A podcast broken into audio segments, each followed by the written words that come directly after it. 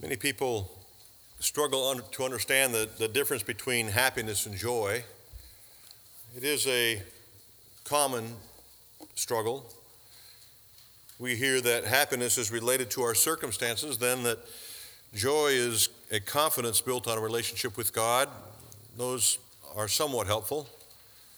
But what we learn as we grow in our faith, as we continue to walk with Christ, that nearness to God determines our joy in a much more significant way than our circumstances might. So I want you to hear that.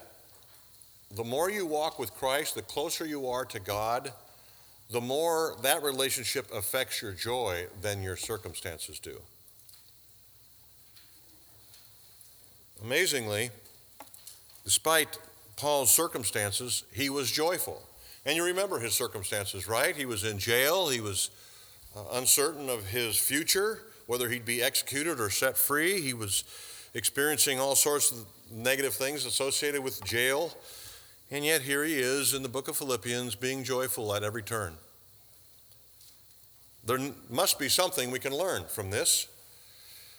Um, it seems that Paul's circumstances didn't affect his joy, and that, in fact, his joy was directly affected by his relationship with Christ. There's no, there's no other explanation. So, what produces joy in the Christian life?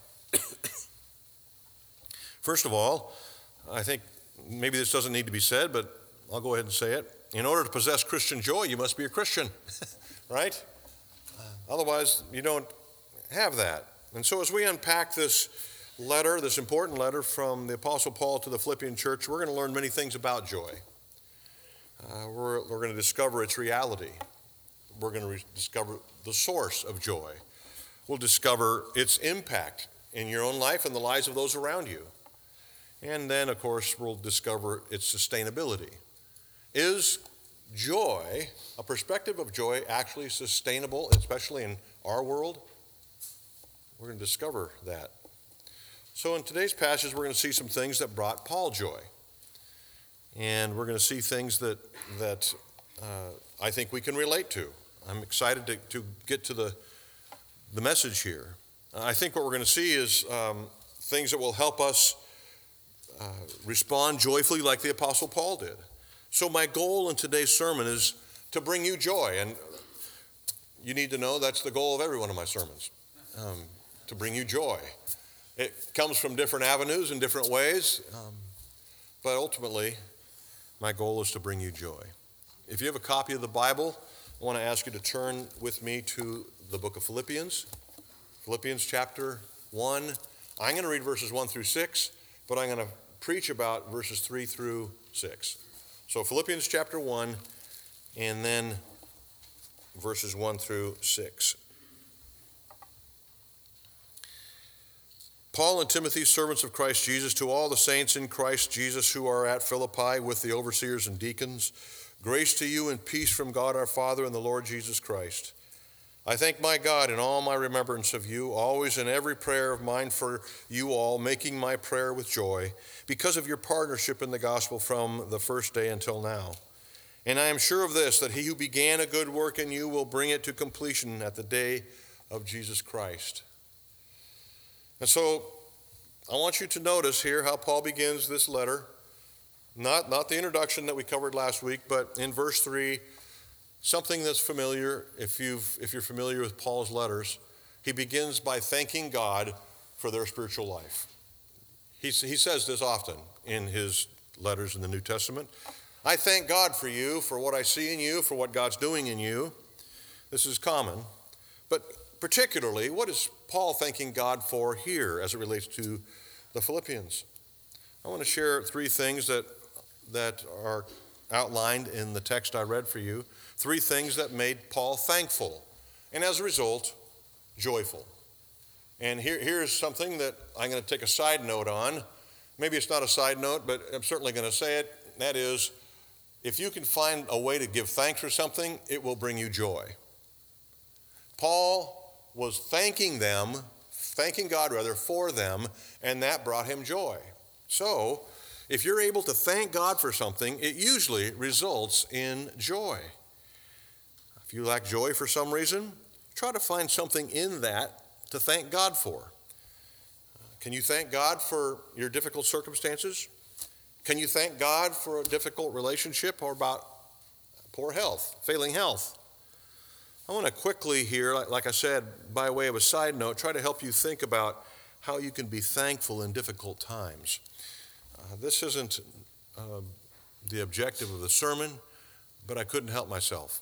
I want to, I want to help you see through some difficulty because I know there are people here that are experiencing difficult times. How do we manage those as a Christian? How can we actually be joyful in these difficult times? and I'm telling you this thanksgiving and joy are connected. Everyone wants to be more joyful in their circumstances. So, how can you produce that? Now, let's think about a negative circumstance your job. All right, let's say that's a negative circumstance. I'm not saying it is, but there's certainly people in this room who struggle with their job. Is there anything in your job that might produce thanksgiving? Is there anything you can be thankful for in your job? Um, how about the reason you took the job? Income. Do you get income from your job? Most of you do. Uh, if that's the case, that's something to be thankful for, right? Certainly. And not just income for yourself, but a benefit to those around you. Many times your job is supplies more than you need, and so you can actually bless those around you with what God has given you in your job. It's something to be thankful for. How about gospel opportunities? You know that we are commanded as Christians to share the good news of Jesus Christ with those around us. Your job is a ready made mission field. Most of you don't work where I do. Uh, I'm pretty sure that the people I work with know Christ, uh, but I'm also pretty sure that the people you work with may not know Christ. You work in a ready made mission field. What a thing to be thankful for. You don't have to go a long ways to find someone who needs Jesus. They're right where you work. Praise God for that. Thank Him for that. And then, you know, there's, there's other things that you can be thankful for in your work, and I'll let you consider those. But let's say you're in a difficult relationship at work, home, wherever, maybe it's your spouse, your child, your neighbor. You're in a difficult relationship. Look for something in that difficult relationship to give thanks to God for, and you know what will happen? Joy. For example, what in that relationship can you thank God for? Does that relationship cause you to depend on God more than you normally might? Give thanks to God for that. If you weren't in a difficult relationship, you would think you're a little more self sufficient than you actually are. So give thanks to God for the difficult relationship you're in because it takes your eyes off yourself and puts them on God. That's something to give thanks for. When you thank God for that, it brings joy. Does that relationship force you into the scriptures because of your desperation? Do you notice when you're not desperate, you're not nearly in the scriptures as much?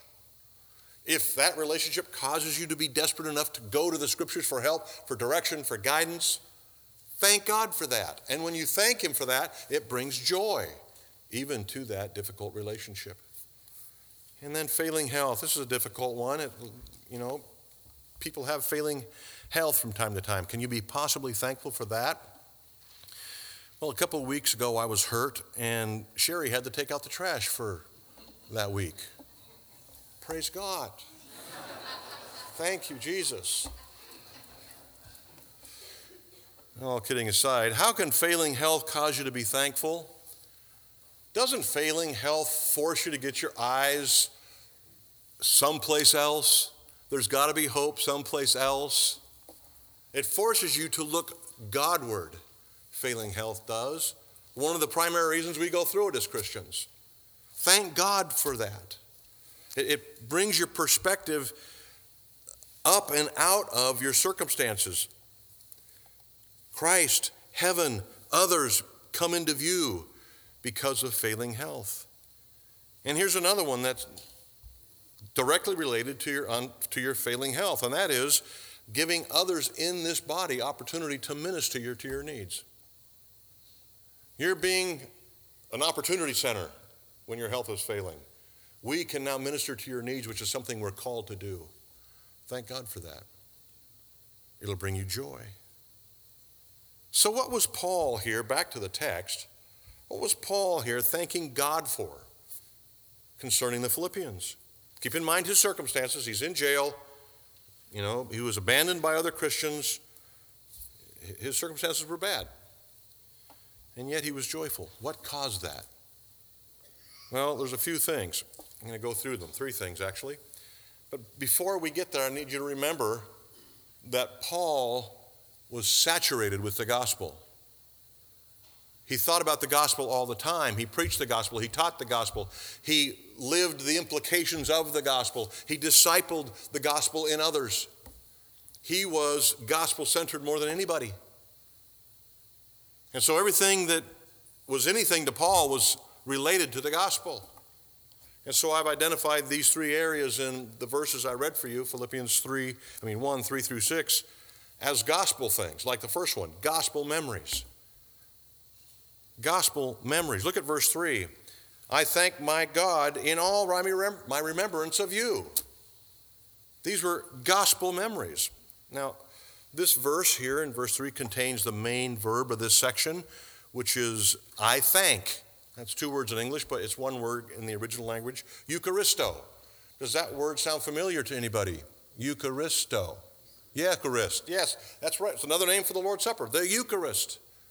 It's a word that means thanksgiving. And so when we come to the table, when we come to the Lord's Supper, one of the primary emotions we should experience is thanksgiving. Why? Because of who Christ is and what he has done. It is called this the Lord's Supper is called thanksgiving. The Eucharist is critical in the Christian life. So what was Paul thankful for? First of all, he said, for my gospel memories. I'm thankful for my gospel memories. And I say gospel memories because I want to separate them from sentimental memories. We all have sentimental memories about past things, right? Gospel memories is a bit different than sentimental memories, which is why I'm calling it gospel memories.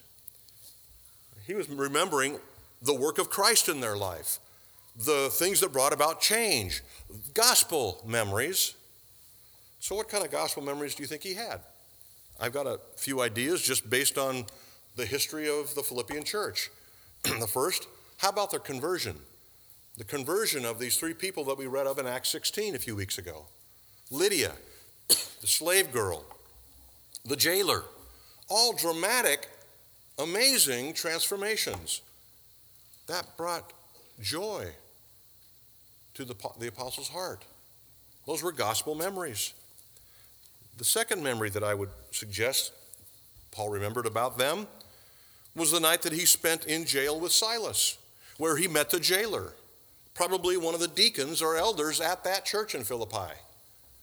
The jailer, the one who abused him, mistreated him, the one who came running in asking for hope and help when he, when he was scared that the prisoners were getting away the one that came to Christ that night. What wonderful gospel memories were going through his mind. The third gospel memory I'm wondering might have been there is the spiritual growth of the Christians in that church. Remember, he was writing a letter to the church in Philippi.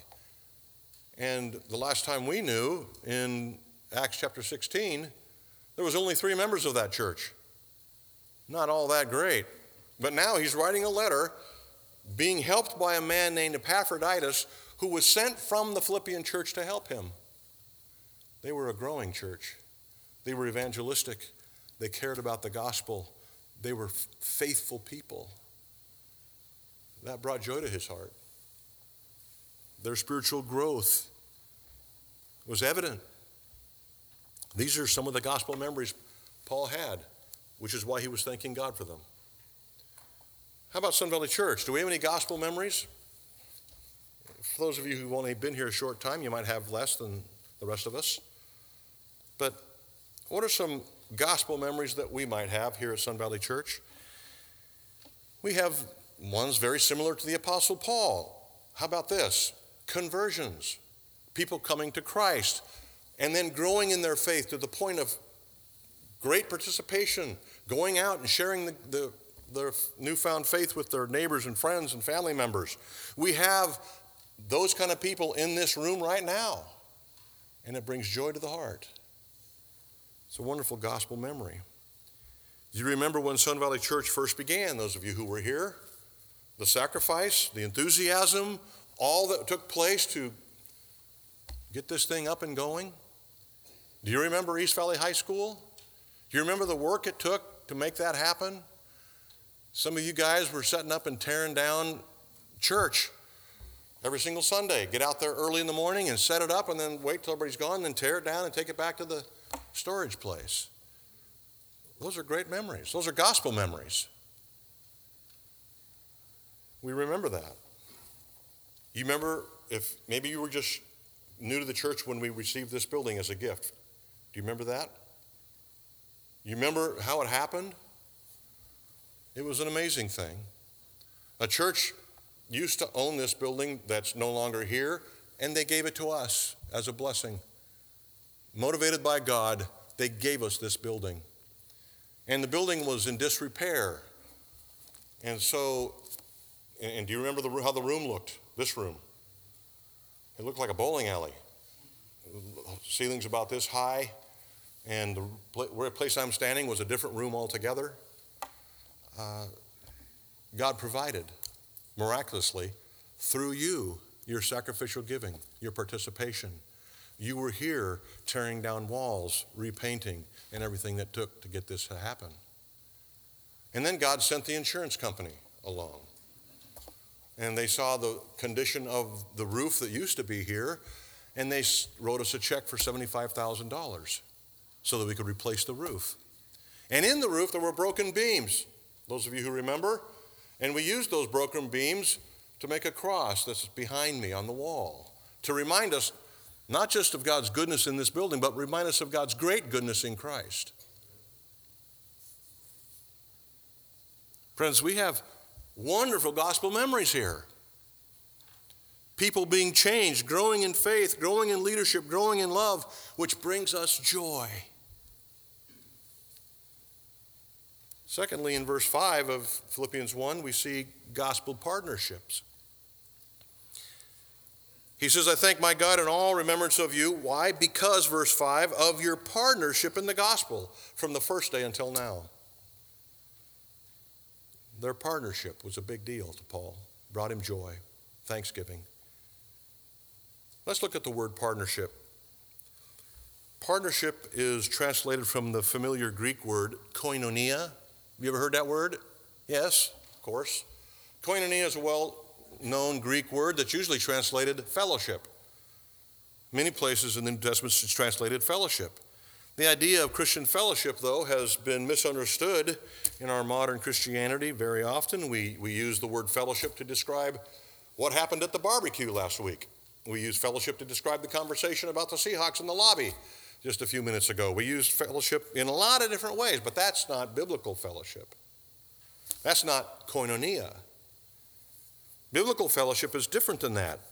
The reason that, that the translators translated that word koinonia, partnership, here is because of what Paul's point is here. They joined Paul in the work of the ministry. They, they were in a fellowship with a purpose. This is the reason that it's been translated partnership. Paul isn't talking about church potlucks or conversations about the weather. He's talking about the critically important idea of self sacrificing conformity to a shared vision, something you and I did when we began this church 17 years ago. Sacrifice of self for the purpose of a vision, the vision called a local church. Some of you are big fans of Tolkien's Lord of the Rings, and one of his books is called Fellowship of the Ring. That word fellowship there, you couldn't, you couldn't say that Tolkien or the characters in that book, Fellowship of the Ring, thought that fellowship was sometime around a barbecue. No, what was the fellowship of the ring? It was nine individuals who were committed to a cause, a cause of destroying that evil ring. They committed themselves to it, they sacrificed to make it happen.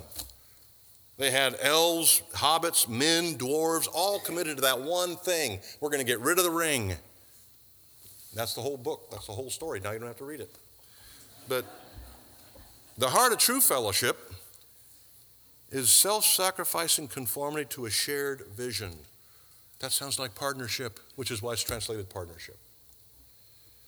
Christian fellowship is a self sacrificing conformity to the cause of the gospel of Jesus Christ. The Philippians rolled up their sleeves. They got dirty. They got personally involved in the advance of the gospel message around southern Europe, around uh, Asia Minor.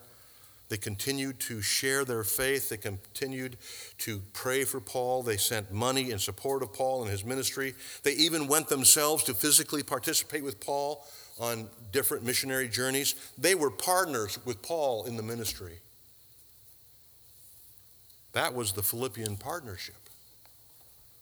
In describing the word partnership here in this verse 5, many commentators uses, use words like this energetic, wholehearted, active, consistent. Those are the words used by commentators to describe the condition of the heart of the Philippian believers. They were energetic, wholehearted, active, and consistent in participating with Paul for the cause of Christ. Paul was saying about the Philippians' relationship to them, to him rather, that the work of the gospel was important and you join me. So, Christian friend at Sun Valley Church, do, do these words, wholehearted, energetic, active, and consistent, describe your commitment to the cause of Christ? What words would you use that describe your commitment to the cause of Christ? Would they include any of those words that I've used? You see, Paul was in prison because he was preaching the gospel. The Philippians Christians could have said, oh man, the guy's in jail. He must have done something wrong. You know, no, they didn't do that. They knew he was there because of the gospel, because he was preaching. It would have been easy for them to back away and just distance themselves from this prisoner, as many Christians did in Rome. They wouldn't associate with Paul because he was in jail not the Philippians. They went to Rome to help him personally. They risked their reputation to assist an enemy of the state, this guy named Paul. Here's the point the fellowship of the gospel, the partnership of the gospel, must be put at the center of our relationships with one another in the church.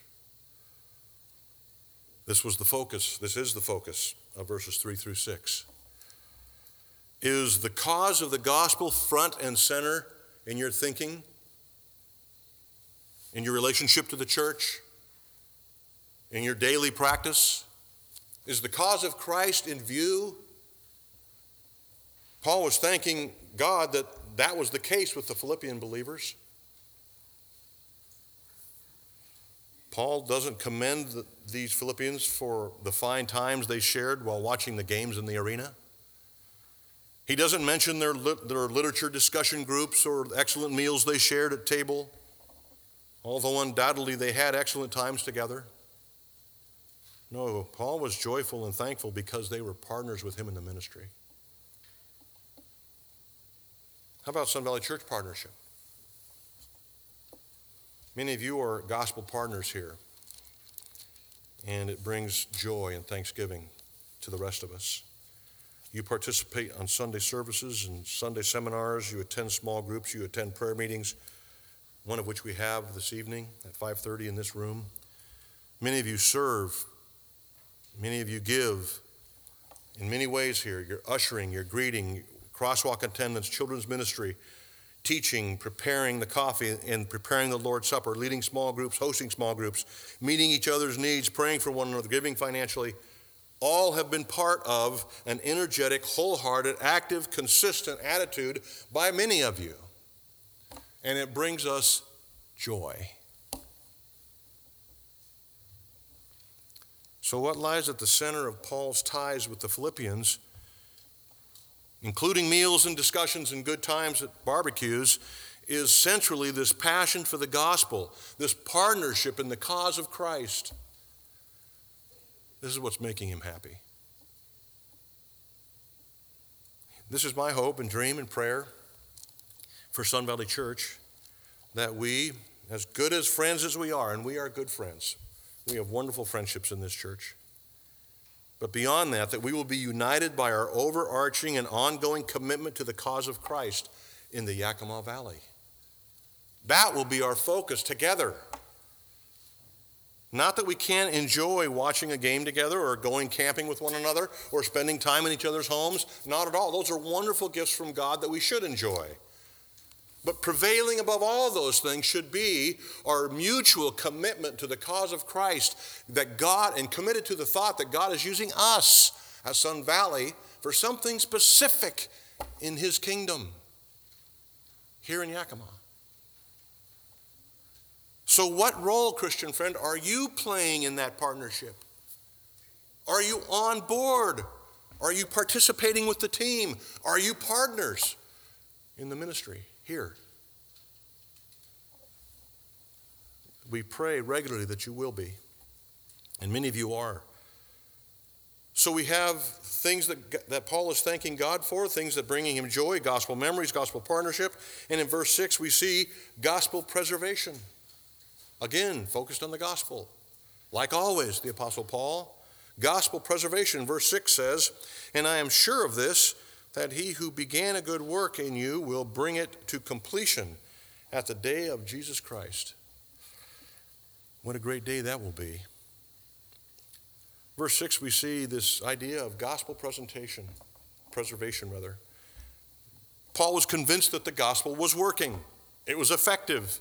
The, the Philippians had turned from their sin, they had embraced Jesus Christ as Lord and Savior, and they had followed him in the work of the ministry. They were witnessing to their neighbors. They were sacrificing of their funds. It says in 2 Corinthians that they gave beyond their ability. That's how committed they were to the cause of Christ. They weren't able to give, and so they did something. They sold the pig and gave it the proceeds. Whatever it was, they gave beyond their ability, Paul says. That's how committed they were. And so this proved that the gospel was active in them. Paul believed it was a sure sign that God had begun the work, and since he begun it, he would finish it. Paul knew that the Philippian conversion, the Philippian work of Christ, was in fact that. It was a work of God. Look at verse 3. I thank my God. Why would he do that? Because Paul didn't, God did. So Paul thanks the one who should receive the thanks God. It was a work of God, initiated by God, fulfilled by God. Verse 6 He who began a good work in you, not me who began a good work in you, He, being Christ, being God. I thank God He began a good work in you. And then to cheat um, on next week's sermon, look at verse 7 You are partakers with me of grace. And where does grace come from, you scholars? From God, right? It is from God. The work is initiated by the one and only God of heaven.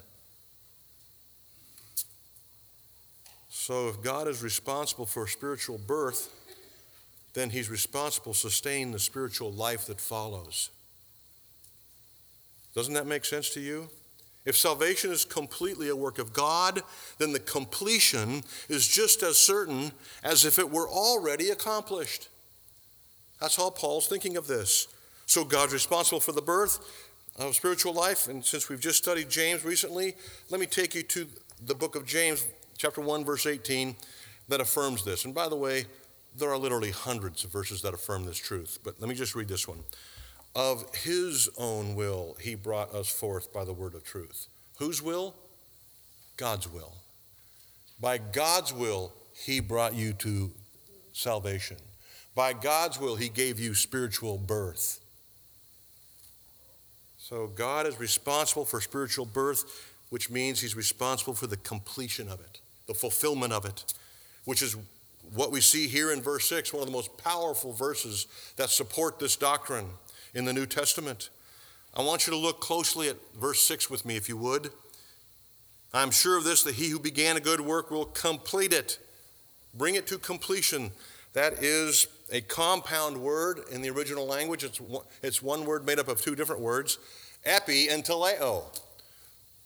Fully completed. Not just completed, but fully completed. It's an emphasis on the idea of completion. He could have just said teleo.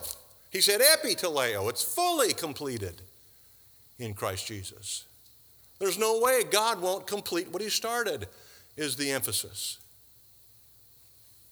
So when God saves, He saves completely. He finishes what He starts. This is why Jesus, when He was walking this planet, could actually promise eternal life. Eternal life. Eternal life means eternal. And Jesus promises this. Listen, John 10. Jesus said, My sheep hear my voice and I know them. They follow me. I give them, there it is, eternal life, and they will never perish, and no one will snatch them out of my hand. Friends, the, the New Testament is full of this type of language. Verse 6 in Philippians 1 is one of the most powerful truths in the doctrine of the eternal security of the believer. He who began the work will fully complete it.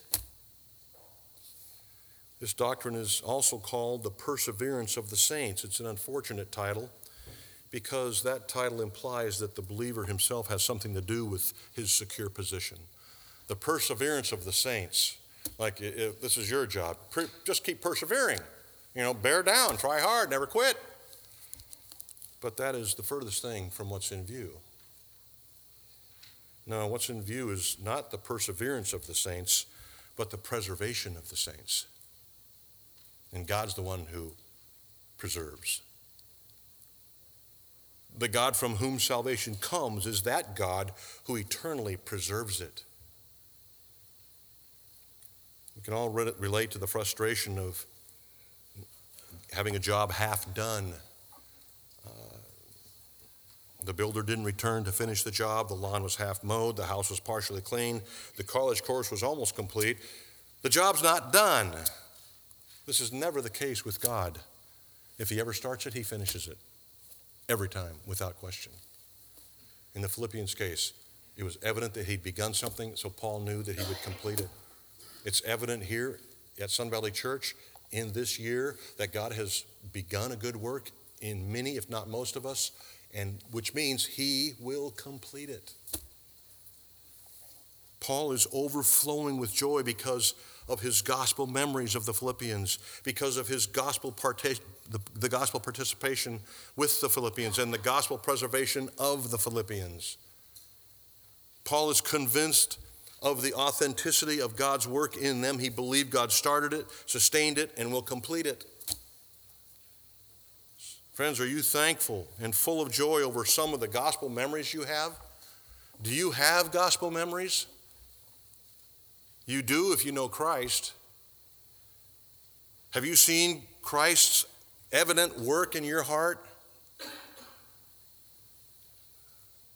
If not, you need to start today creating gospel memories by coming to Him in faith, believing what the Bible says about who God is in Christ and what He has done for us. Is your gospel partnership is your gospel partnership energetic, wholehearted, active, and consistent? I think we can all grow in that, can't we? I think we can be more energetic, more wholehearted, more active, more consistent. Does your gospel partnership in the cause of Christ bring you joy? Do you see the need to be a little more connected to the cause of Christ at Sun Valley Church? To be more energetic, wholehearted, active, and consistent? Finally, can you thank God for how He is preserving the gospel in your life? He's pre- preserving you in your understanding of the good news of Jesus Christ. Can you thank Him for the obvious thing that you're here? you're here, which is evidence of the gospel in your life. Doesn't mean you're saved, obviously, but the point is if you're here, it's evidence of something gospel preservation. Friends, if God has started something in you, He will complete it. There's no doubt. We have so much to be thankful for in every situation, in every circumstance. Our nearness to Christ is what determines our joy. Pray with me.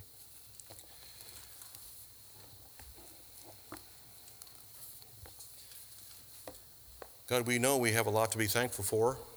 We know that, that the gospel working in us by the power of the Holy Spirit through the Word of God is the reason for our birth, our spiritual life.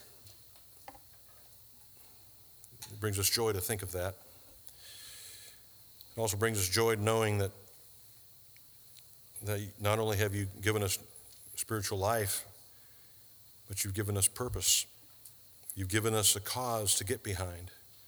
You've given us a reason to continue in faithful service and participation in the gospel in this local church. This brings us joy. And beyond these things, beyond the, the, presentation of the gospel and reception of the gospel that we have in Christ and and the partnership that we pursue in Christ, we have this wonderful promise uh, from you, God, through the pen of Paul, that what you started, you'll complete. We are so thankful for this. God, we ask you, we submit ourselves to you, we present ourselves before you now, individually and as a body, and ask you to complete your work in us. Continue drawing us to Christ, continue changing our hearts, continue making us more and more like Jesus until that one day when we see you face to face on that great day of Jesus Christ. Thank you for the many blessings at Sun Valley Church, for the many ways we are able to receive joy from watching your hand at work in our midst. And we give you all the praise and glory. Amen.